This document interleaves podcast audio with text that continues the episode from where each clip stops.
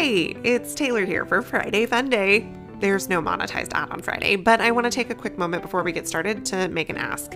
If you've learned something this week, I would really appreciate if you'd hop over to Apple Podcasts to leave a rating and review on the show, even if that's not where you've been listening. Basically, every review that you leave there helps more listeners find this podcast and helps me be able to keep making these little nuggets of sage advice for you and pay some bills. I really appreciate your joining me here and on Instagram And Now That I'm Not Your Teacher.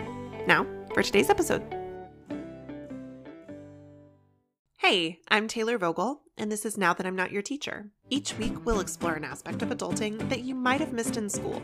Since I used to be a teacher, I'll structure it in ways that are proven to help you retain information. But since I'm not your teacher anymore, I can approach it in a way that's honest and sometimes inappropriate for a classroom. I'm very happy you're here because class is in session. For the month of March, we are zeroing in on personal health and wellness. In this week's unit, we will start scheduling all of our appointments, focusing in today on working regularly with your financial team.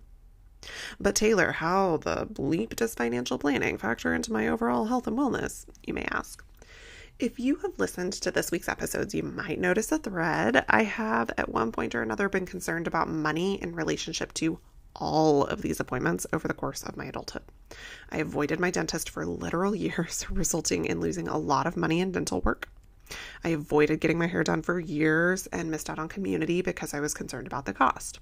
I didn't get regular checkups, even though they turned out to be free under my insurance, because I was concerned that going to the doctor would result in an unexpected out of pocket expense. Enter my financial coach. I started working monthly with a financial coach last summer, and she has literally changed my life. Of all of the stresses of the last year, her advice has helped me become financially stable for the first time in my life. We went well beyond your basic budgeting. I've been maintaining a household budget since I was 19, popping it all into a notebook or a spreadsheet. But she really opened my eyes to the ways that people like me could afford all of these appointments.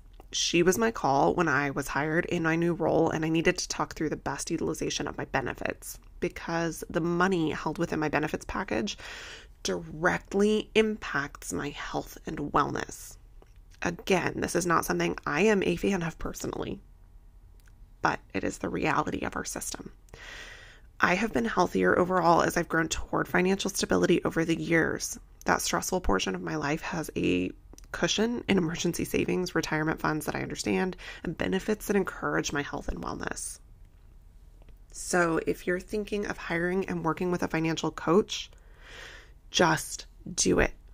You can literally search for a financial coach, not an advisor. They typically only work with retirement stuff.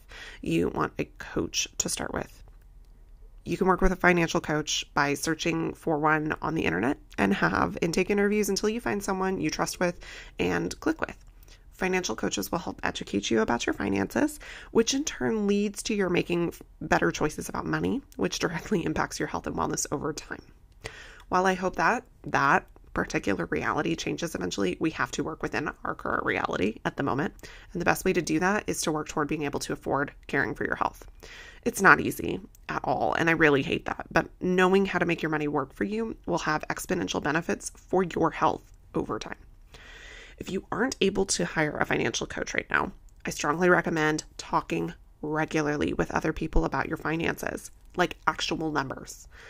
Find trusted friends who are in similar financial situations as you are so that you get that understanding and compassion, but also find people who seem to have a lot more money than you do and talk to them about how that happened.